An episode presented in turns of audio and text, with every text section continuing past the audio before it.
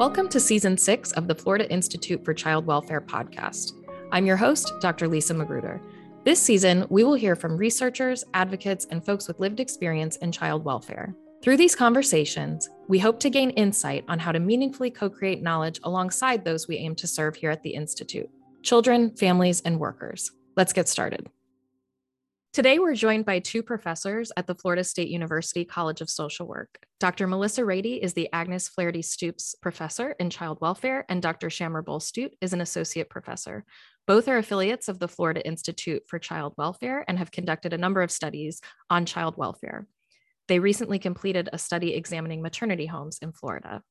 Thanks for having us. It's great to be here. Yeah, thank you. We appreciate the opportunity. We're also joined by Diane Schofield, the founder and CEO of Hands of Mercy Everywhere, a maternity home that participated in the study. Good morning. Thank you for having me. And finally, Mary Darrow is joining us. Mary is a parent advocate with Selfless Love Foundation and One Voice Impact and was a participant in the maternity home study. Glad to be here. Great. Thank you all so much for joining us and talking about this important project. So, Melissa and Shamra, as two members of the Institute's affiliate network, you've both worked on a number of significant projects in collaboration with the Institute. What was the impetus behind this particular study? In 2016, I was part of an Institute project that examined the needs and resources of parents aging out of the foster care system. And that project found that mothers lacked basic resources like housing, and moms also welcomed parenting advice and support. And so, one of our implications was the potential power of maternity group homes in these moms' lives. But we quickly learned that we really don't have a lot of information or data about how the homes operated or how they contribute to the successes of mothers aging out of care. And so, this project built on those findings to try to understand more about maternity group homes. Shamra, how about you? For me, the impetus really is related to my research, which focuses on children and families who are served in out of home care settings, with a lot of focus in my work being on residential group care. One of my projects that began with the Florida Institute for Child Welfare, and also this is where I became familiar with Diane, was the development of Florida's quality accountability system and quality standards for residential care. But when you look at the residential care research, what you find is that we haven't done a sufficient job of really distinguishing between different types of residential care facilities. And we know that there are a wide variety. And so when you try to answer questions about what works and for whom and under what conditions, the research really isn't adequate enough because it's not specific enough in terms of the types of programs and kind of drilling down to that level. And so this really presented an opportunity for us to do that and to focus on maternity group homes as a very specialized population of residential care that's providing a critical service for teens in the foster care system. And so, for that reason, it falls right into my area of research. It gave me an opportunity to work with Melissa, who we've been colleagues for a number of years. And then, of course, I was thrilled when Diane agreed to partner with us because, as I mentioned, I was familiar with her from my previous project. And I just knew she was going to bring a wealth of knowledge and expertise and be such a valuable contribution to this work. So a whole lot of reasons for wanting to get involved in this work. Great. Thank you both. And I think that's a good example of how oftentimes our research, our evaluation efforts wind up leading us to more questions to try to find the best solutions to some pretty complex problems. So, Melissa, could you give us an overview of how you approached the design of the study and a summary of what you found? Sure.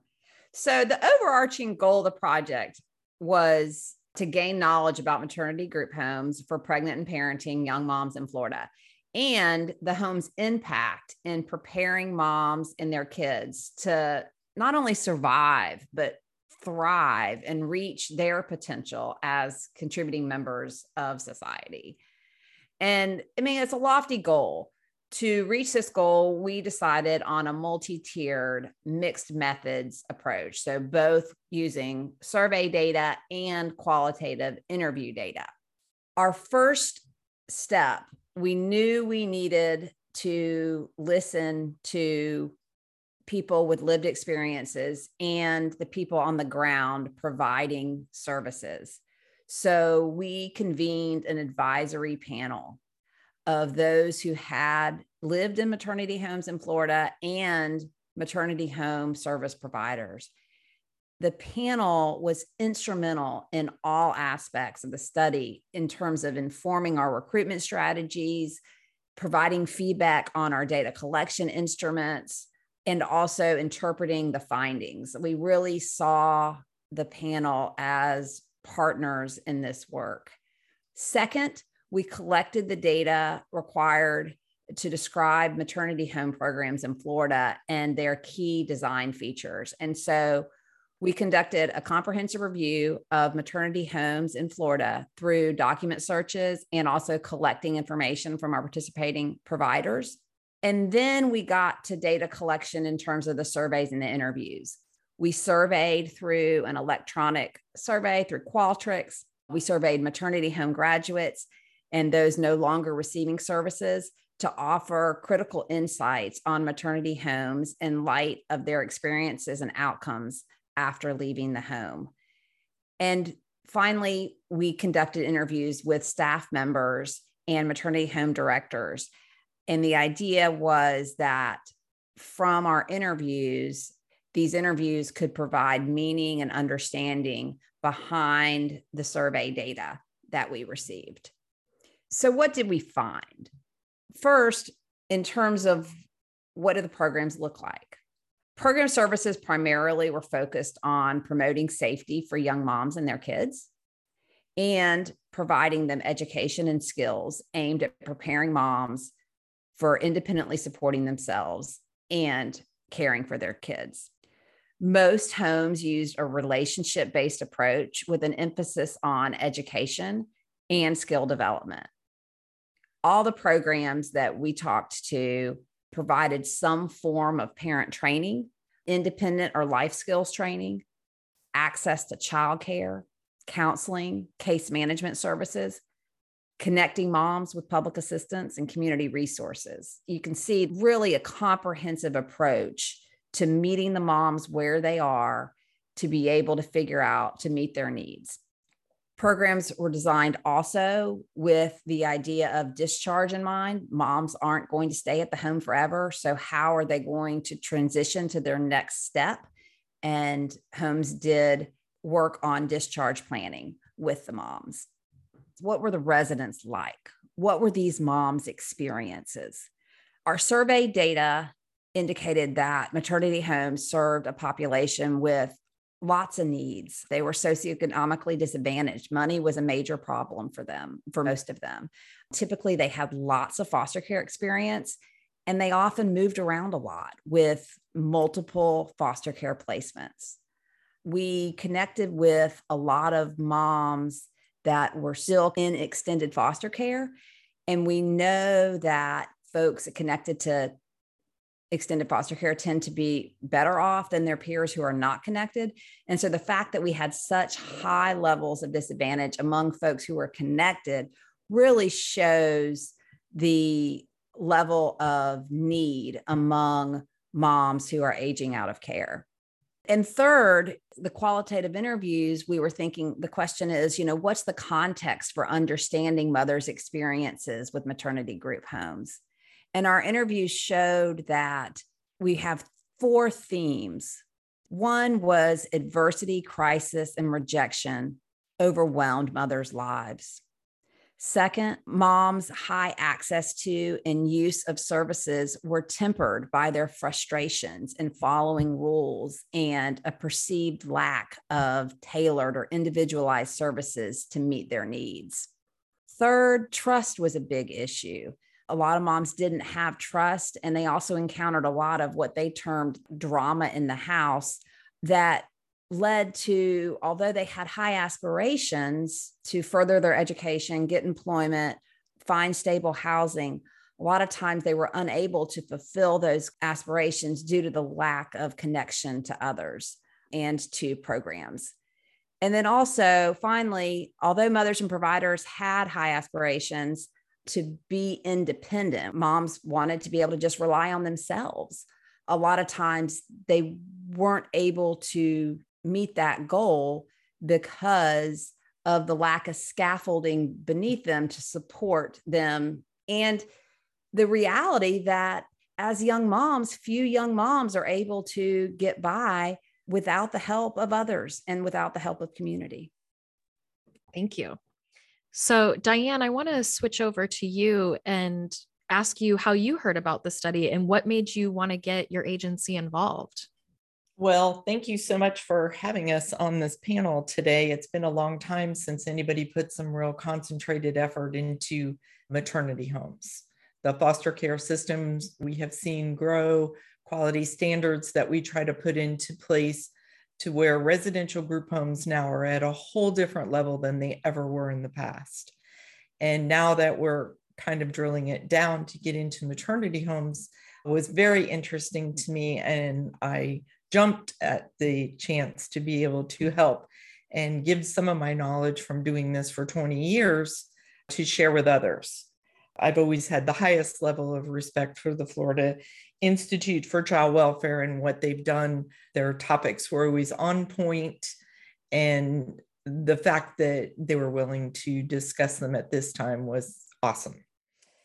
Some of the key issues impacting pregnant and teen mothers in foster care at this time, like Melissa just said, it'll break your heart to watch a teen mother walk out that door at 18 years old with a one month old baby and maybe she's three weeks away from getting her diploma but she has that draw to get out of foster care and go back and give her family one more chance. Now with extended foster care the kids have a chance to come back in. I was on that committee that helped write that legislation and at least now they have a chance to come back in and give it a chance because you know, just like any other teenager, no matter what we're doing as adults to try to help them, it's not welcome as a teenager. But somehow around 24, 25, when that brain's developing, they're like, oh my gosh, I want back in. I never appreciated those life skills classes. And now I do. And now I see why you were trying to teach me to balance a checkbook or a debit card anymore. I think that really highlights like what you were talking about this idea of dealing with potentially a challenging population of clients that the study findings show have great needs, complex needs, and sometimes might be a little bit resistant to engaging in those services. I also wanted to touch on what Melissa talked about earlier around really viewing the advisory panel as a partnership in this research, right? So, from the workforce perspective, from you as a CEO of Hands of Mercy, and then also including folks with lived experience on that advisory panel. So, I want to acknowledge that I think it takes a lot of vulnerability for agencies to come into these types of partnerships because you never know what you're going to find. And ideally, you know, we hope that things are running beautifully and we're meeting all of our outcomes, right? And all of these things. But ultimately, we know and maybe even hope for a little bit areas where we can improve. So, Diane, I'm just curious about you as the head of an agency. What helped you move past that vulnerability to want to partner with researchers in this way? Quite honestly, because there's nothing to hide when you're running a residential group home with the passion and the purpose to truly help kids, then you welcome any help you can get. And that help extends from what you guys are doing and hopefully the findings of this report. And then it will go to the Department of Children and Families. And then it trickles down into the Florida Coalition for Children and then it gets to our community based care centers throughout the state. Then all of a sudden, this is training that will work through our case management teams. So maybe a case manager is called out to a house on a DCF call and can help that young mother by saying, Hands of Mercy is right here in your community. Go over there. She'll help you with diapers and a stroller or what you need. You don't have to come into care because those services are available to you. Now, maternity homes, it's the tiniest section of our Department of Children and Families, but yet somehow usually ends up costing the most because we always keep in mind a mom and a baby equals a family. And that's what we have to do to keep going. There are so many rules with quality standards, statutes that we have to follow. That if you're not willing to come and do this kind of stuff and find out what this research is, knowing that the one line you should keep saying to yourself is, What would I do if this was my daughter? Because then all of those rules come into play and it's just parenting 101. It's not overwhelming. And we have to stop looking at all this research and mm. thinking that it's threatening to what we do and look at it in a positive way that we can each be a part of it and make things better for these young moms and babies. Thank you for taking that question. Melissa or Shamra, do you have anything you want to add to that? I think it's a delicate balance having a advisory panel because you recognize particularly with maternity group home providers they're so busy and I want to be cognizant of all this good work they're doing and everything they need to do. And I don't want to take up any of their time that I don't need to. But at the same time, their insights are so valuable to the work that one of my goals is to make sure that they recognize the value they can bring and that their insight is fundamental to the project's success. We have the same goal in mind. How can we better serve these moms and give them the resources that they need. And the partnership is fundamental to being able to answer that question. I think one of the important, but also most challenging things about working alongside providers and those with lived experience is getting us all to speak the same language because we're all bringing that different perspective but I see this project as, and other research projects that I've worked on alongside providers, as an opportunity to help us all start speaking the same language so we can identify those common goals. I think it helps to ensure that the work that we're doing together is sort of on target and also bringing folks from different perspectives helps i think expand the reach of the work as well piggybacking on what you just said, with lived experience, we can look at this as, oh, it's a group of girls that are pregnant or parenting. When we know now, it is so much more than that. Most of the young girls that we're serving in the foster care system or after an extended foster care have mental health issues that they can't take their medications while they're pregnant. And then afterwards, it's trying to figure out do they really need them? Can we get them off some of these meds? But ultimately, that is usually not the case. We're also finding that you have many girls that have been involved at some level in sex trafficking. I think as they move forward into 18, 19, and they start to rely on other people that they can't trust, that will hurt them, and they get involved in those kind of things, the reason they got into trafficking was to keep their baby, to protect and support their baby. And ultimately, it will be the reason why that baby would be removed and the cycle all starts over again. So, when we're looking at lived experience, it isn't just that little pregnant girl over there in the corner. Absolutely. And I think that's a good segue to shift things over to Mary. So, Mary, how about you? You actually participated in this research. So, how did you hear about the study and what made you want to participate and similarly be vulnerable in sharing your experiences with researchers? I heard about the study at a One Voice Impact town hall meeting. I can't remember who it was that came in and was talking about it, but I heard somebody was talking about it. And I thought, I'll do the survey and I'll participate. And then I did the survey and then I got contacted to do the follow up interview. And so I did that. And the reason why I wanted to be a part of it is because as somebody who I spent most of my life in foster care, I had my oldest daughter when I was 16 years old. And my time in foster care and in maternity group homes, it was a really, really rough time. I wasn't in good group homes. My group homes had a lot of issues. And so I think anything that I can do to help improve, you know, maternity group homes in general for future girls, anything and all that I can do to help, I want to be a part of because I don't want anybody to have to go through the things that I experienced and all the hardships that I went through when I was in those vulnerable positions. Yeah, it's kind of hard, you know, opening up about everything that I went through to participate in these studies, but it's worth it because if it can help even one girl, then it's worth it. And it sounds like you were well connected with the Selfless Love Foundation and One Voice Impact. Can you talk about how that relationship has maybe introduced you to some opportunities like this that you hadn't been aware of previously?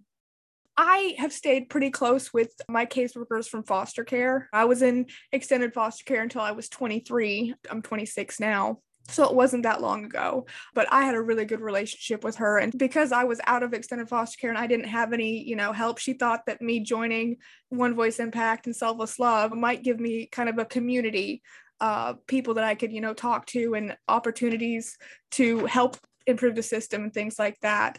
And so I joined it and it's just, it's something that I feel is worth my time and something that, you know, I enjoy doing. And this is just kind of an out of curiosity question that has piqued my interest from this conversation. So, we've worked with Selfless Love Foundation in a number of different capacities, and they've been a really great partner for us at the Institute in connecting us with young adults like yourself who are interested in doing some of that advocacy based out of their own experiences. Does that make a difference for you as far as when somebody approaches you about participating in a research study or a podcast or something like that? Does it help to have the support of an organization like selfless love for example who can vouch for those researchers and say this might be an opportunity that you're interested in versus getting a random email or text message you know like participate in this survey Oh, yeah, definitely. Definitely.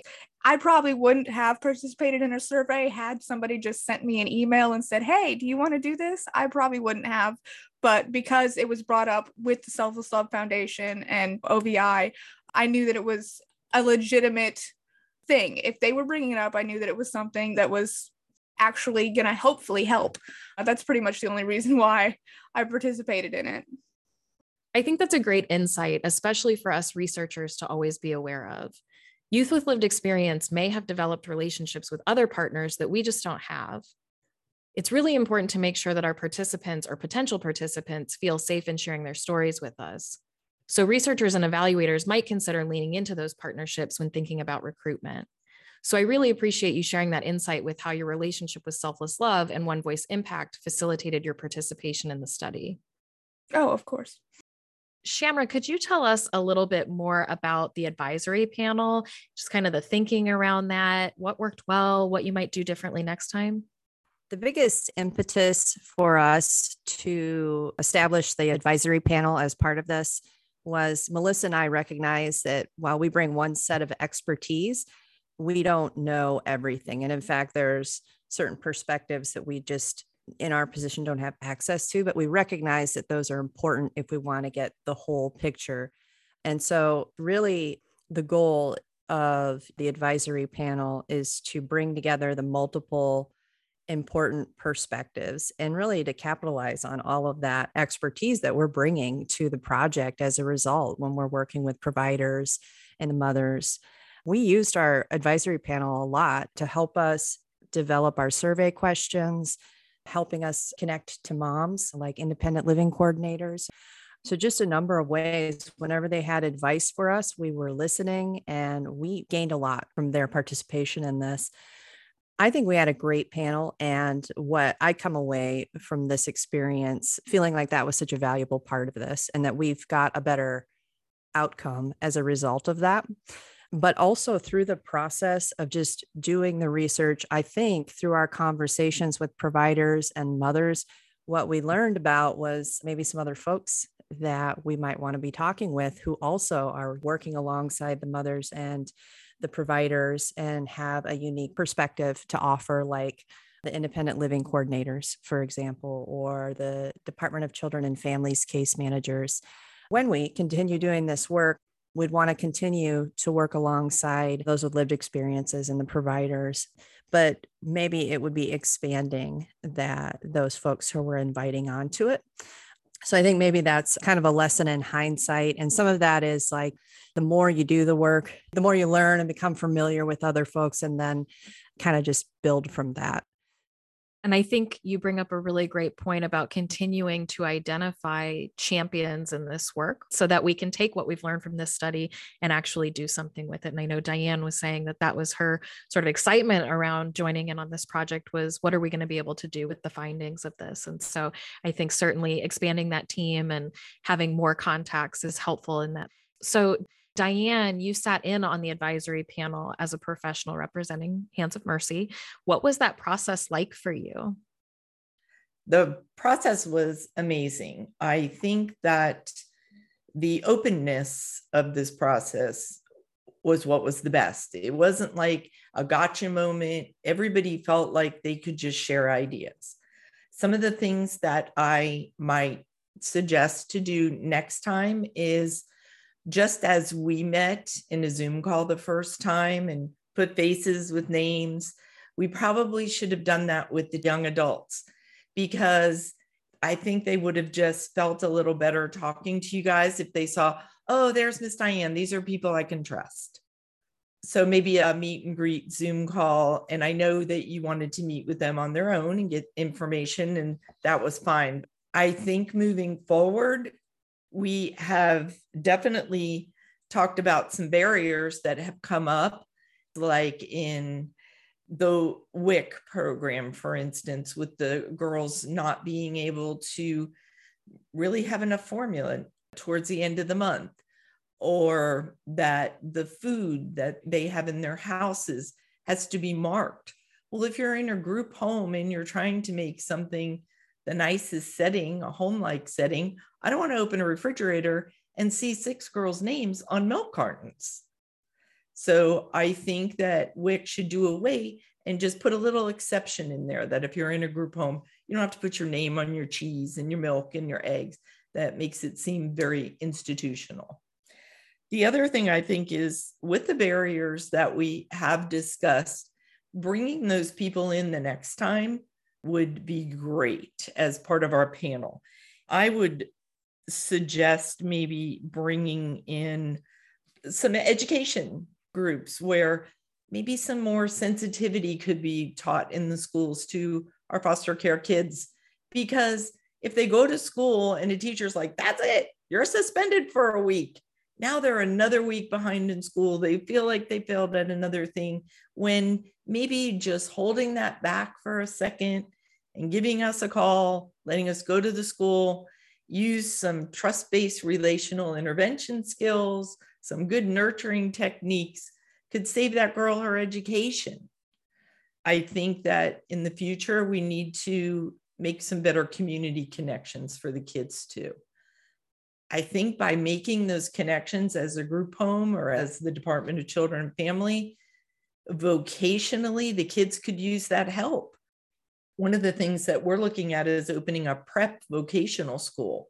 So, where our 17, 18, 19 year olds, they come to this little school and we prep them to even go to a vocational school where you're talking about not using cuss words in an interview, having a really good resume, having some appropriate clothes to wear, lining up transportation for them. It's like practicing to go out for a job.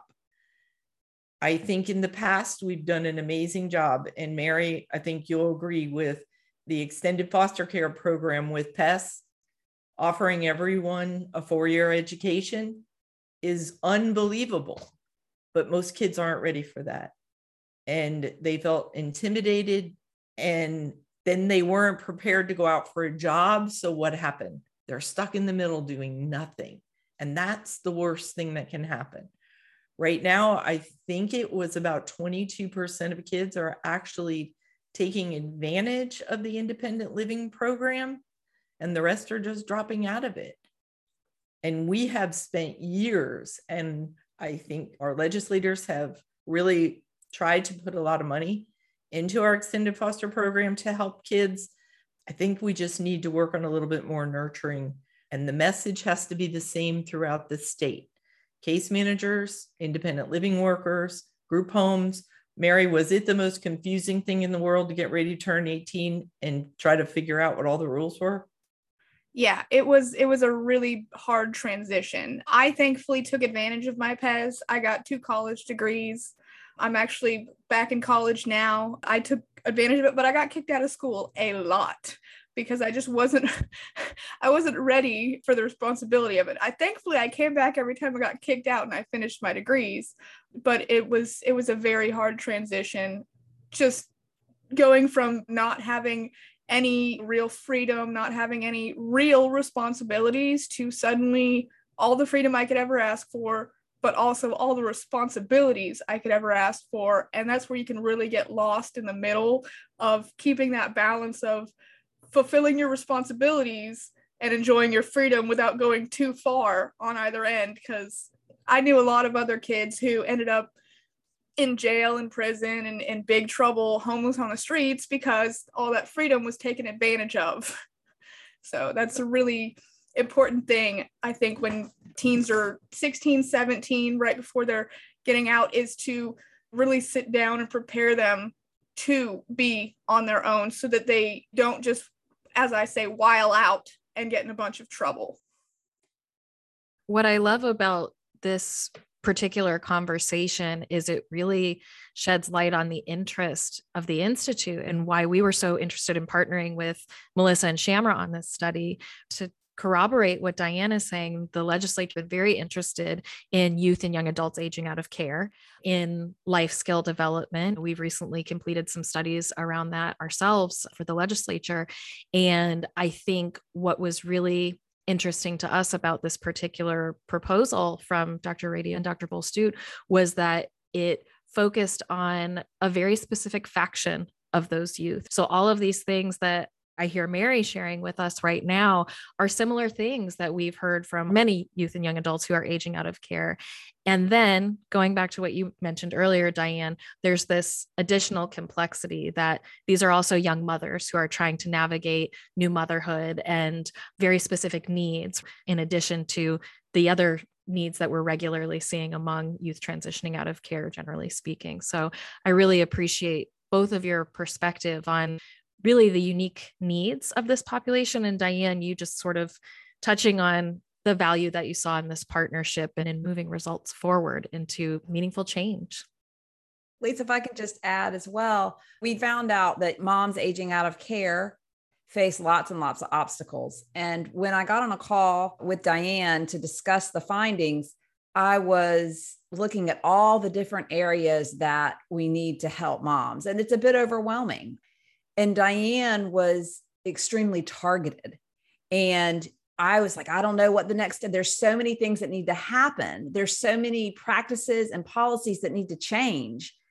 And I don't remember if you remember what you said, Diane, but you told me, you said, all we need to do is get the right people in the room, get on a call, identify the barriers. Then we need to get the people involved in those systems that are involved in those barriers, get them on the call, and then we can make slight tweaks to policy to be able to make the changes to better serve the population. And I think that speaks to the value of this advisory panel to help me to see okay, this is how we can make small changes instead of being paralyzed by the gravity of the changes that need to be made. That's a really good point. It's like we just talked about WIC. Another one would be with Early Learning Coalition everybody goes, oh, daycare is free for teen mother. Oh, they're in school. It's not free. You have to pay parent portions. There are fees. When you sign the kids up, there's fees for everything. It is not free. Reduced daycare, yes.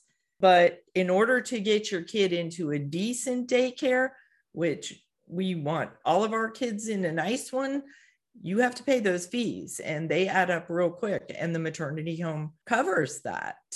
Remember who it always goes back to. And if we don't keep that teen mother in mind and her little baby, that baby's just going to come right back into care and we start all over again it's so interesting to hear all these different perspectives around this age group and services for youth that are transitioning out of care because similar to what you were sharing about the hidden fees of daycare. We've heard similar stories in other research around PES, and it sounds like Mary's had a, a, relatively good experience with PES. And we've had other youth say, well, gosh, you know, I'm required to be an X number of credit hours per semester, but it doesn't really work with my major based on what's being offered at that time. So there can be these sort of hidden barriers that we may not always see on the surface of a program that is intended to help might actually be creating some additional stressors for the youth that are trying to take advantage of them.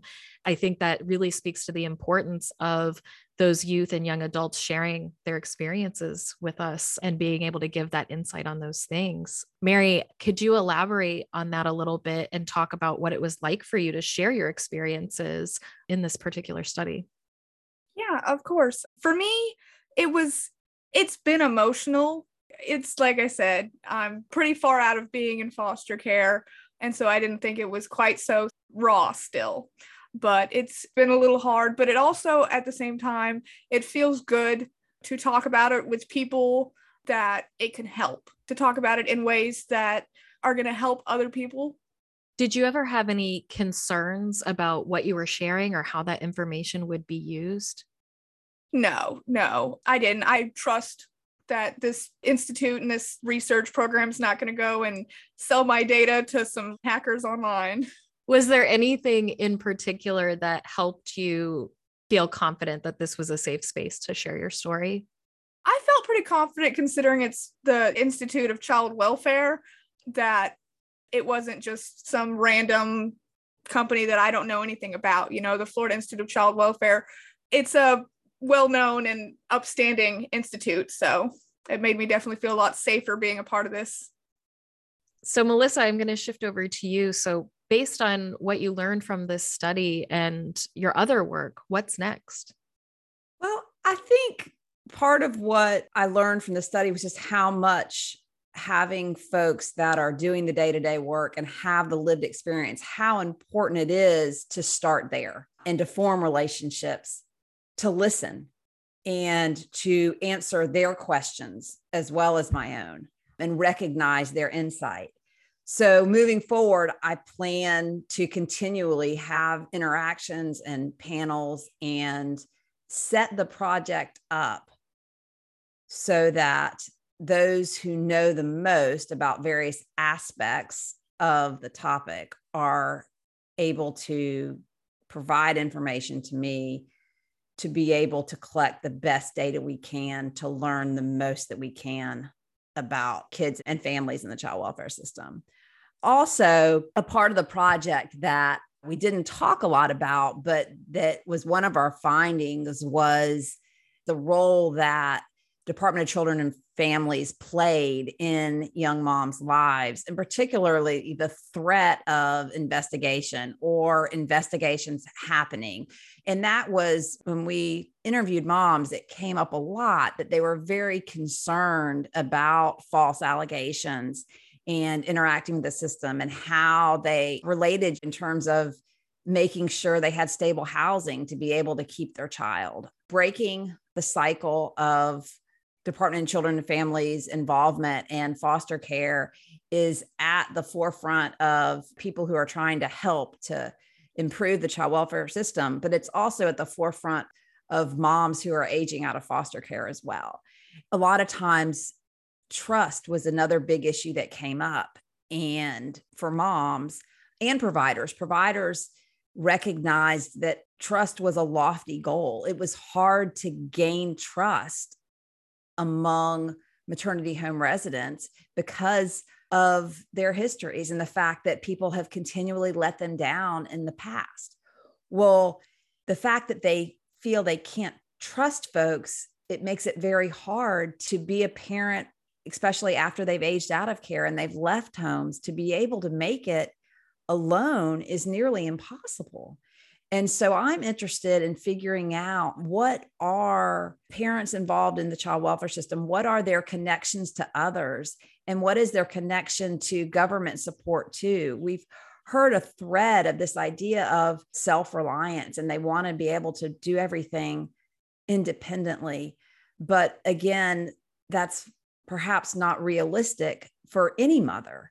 I want to figure out how we can help mothers develop relationships and relationship skills and be able to use the public resources available to them without stigma to be able to best serve parents and families involved in the child welfare system.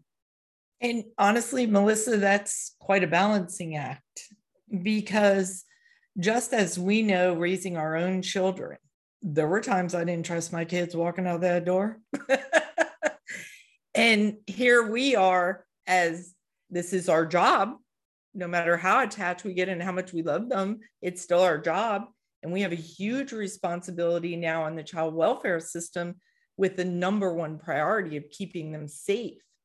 So when you think about that balancing act of, of course, I want to trust, I've raised 1,505 teenagers. You think the day they walk in, I don't want to trust them? Well, here's the deal at Hands of Mercy, I'll give you that trust. Now, don't give me a reason not to. Don't get on cell phone websites that you shouldn't be on. Honor the curfew date that you told me. Go to school when you're supposed to be there and show me your report card. So you keep your word and I'm going to keep my word. We'll usually find with the teenagers who feel, oh, you didn't trust me or you didn't, it's because they really weren't doing what they should have done and they're guilty and they feel bad and they don't want to do that stuff, but they're getting out of it. And sometimes it could have been smoking pot. Well, that now doesn't seem like a big thing to anybody. But when we first started group homes 20 years ago, yeah, you probably need to let someone know that there's illegal substance in a group home you have with 20 children in it. I always tell the girls, uh, and Mary, I would say this to you too. Any rule I have at my house ever is one you're going to have at yours.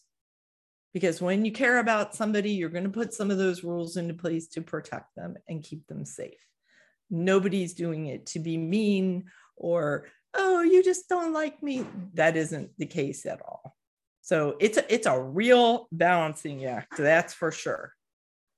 You know, Diane, just in listening to your explanation of the rules and in contrast to some of the young women's experiences that we read about in the findings, right? That balance of understanding a need for rules for safety purposes and also having that feeling among these young mothers that they're feeling I don't know what the right word would be.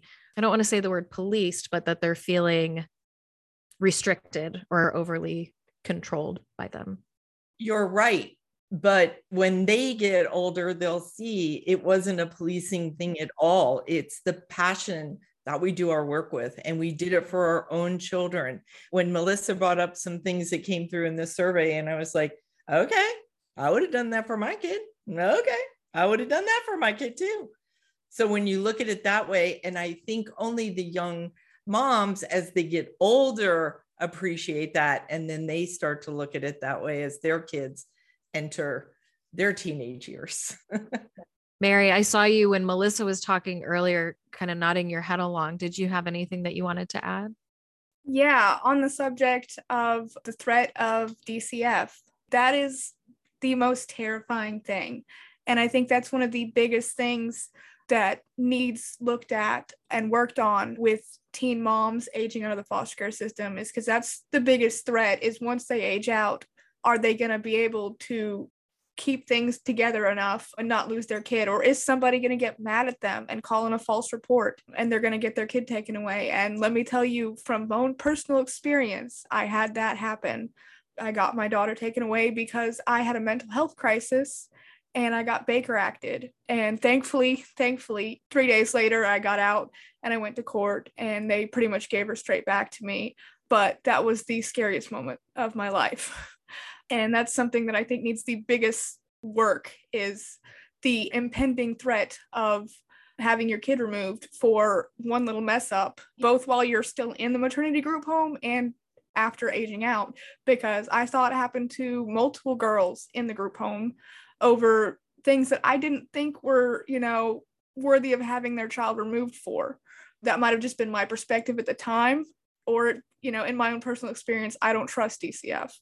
I've had a lot of a lot of problems with them. So I think that's something that's a very, very serious problem.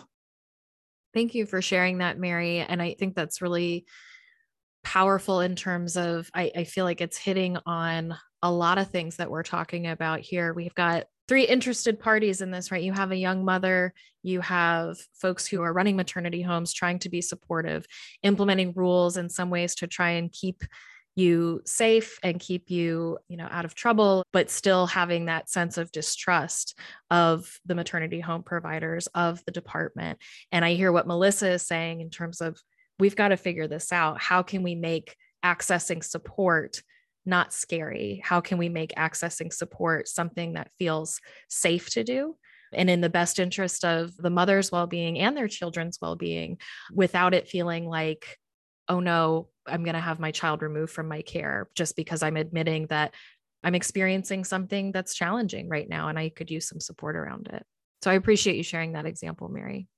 Yeah, of course. It's definitely a big issue with trust as a teen mom to be able to feel comfortable saying, Hey, I'm having a mental health crisis. I need help without the fear of them going, Oh, you're going to be Baker acted. We're going to take your kid away. When you get out of your Baker Act, then we'll figure it out.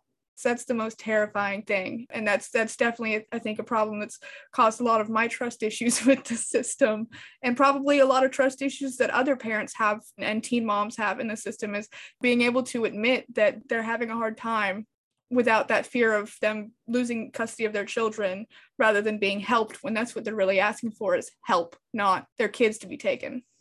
Absolutely.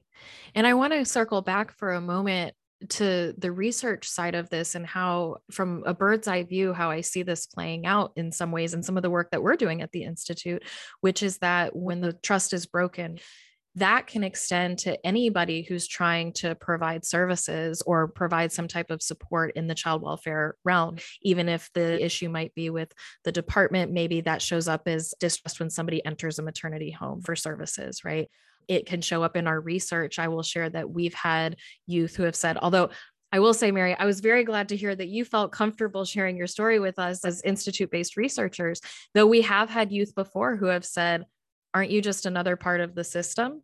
I don't know that I want to share my story with you, right? And I think as we've talked about today, having that perspective is so crucial in us understanding the complexities of these issues. But we have to do a really good job of not only building our own trust with youth and young adults and with families in the system or who have been served by the system, but also understanding that there are trust issues sort of baked in that have been there potentially long before we as researchers or evaluators show up to try to learn from you all. And so I think that's an important reminder for the research side of things. And in all fairness to DCF, I mean, let's go back and things have changed a lot. DCF isn't walking around wanting to take anyone's child. Anything that we have that goes on in the maternity home I always feel like they're there for additional support, for additional services I may need for a child.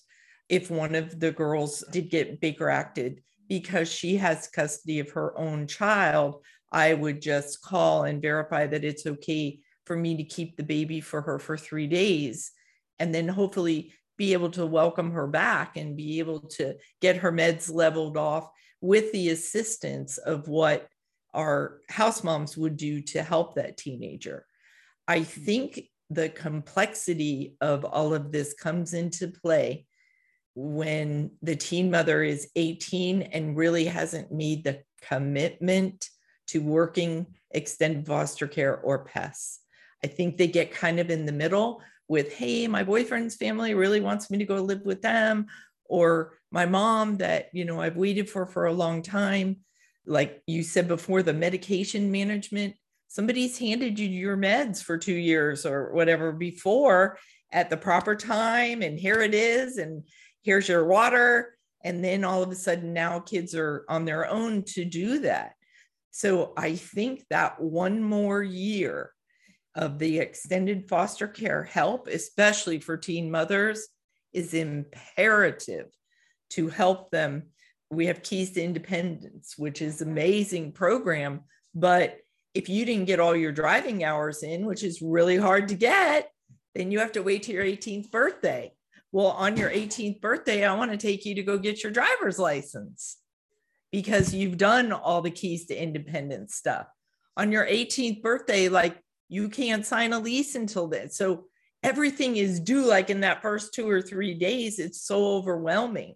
So even if it's a couple of months where the community-based care centers are like listen just stay at your maternity home. Your baby's in daycare. You're compliant with your meds. You have three more months to graduate. I think the prep that we need to do before their 18th birthday needs to be solid and consistent throughout the state so that no kid ever feels nervous about turning 18 we call it 17 and a half itis. Like they are, yikes, I'm 38. like no matter what you tell them, it's not sinking in until they turn 18. And then they say, Well, I don't know all this stuff. Okay, well, let's review it again. And that's when they need us there the most. Otherwise, they're going to go to someone else that they shouldn't trust in most cases and that's where everybody goes down different roads i think Shamra, I wanted to ask you if there was anything that you wanted to add. I know Melissa talked about what was next on her agenda as far as where to go with this next. Did you have anything that you wanted to add as far as what you plan to do as next steps? It was an exploratory study, you know, where we're just trying to get a sense of who the moms are, you know, what are the challenges they're facing and what are the services that the maternity homes are providing? What do they look like? And we learned so much from the experience. And I think one direction would be trying to identify, you know, so for among those moms who do find successful outcomes, who do end up with multiple college degrees and doing well, what were those things that helped put you on that path? And really kind of digging down into that. I think that's how we start building the evidence base around maternity homes that then later informs policy, it informs training. And so you can kind of identify what are those core things. So that's a long research trajectory. Maybe it looks like more qualitative work and really trying to talk with moms to ask them those questions, to dig a little bit deeper into building on some of the questions and things we were talking about in this initial exploratory study. So mm-hmm. that's at least one of the next steps that I'd like to see happen.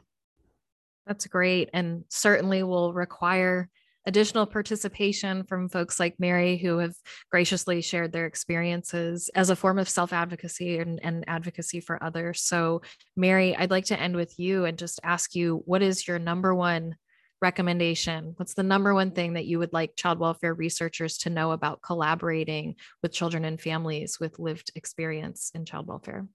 I would definitely say the number one thing I want them to know and to understand is to to not be judgmental and to just be open and accepting and forgiving towards those kids because it's really easy to make mistakes when you're going through all the things that you go through when you're involved in the foster care system. And so when they can be understanding and accepting and forgiving, that's the first way to building a good relationship and being able to actually help. I'd like to thank all of our guests for sharing their knowledge and experiences with us today. If you're interested in learning more about this episode and our guests, please visit our website at www.ficw.fsu.edu. You can also follow the Institute on Facebook, Instagram, Twitter, and LinkedIn at FSU Child Welfare.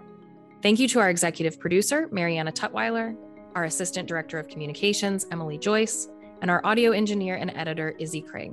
And finally, thanks to all of you for tuning in today. I'm Dr. Lisa Magruder for the Florida Institute for Child Welfare.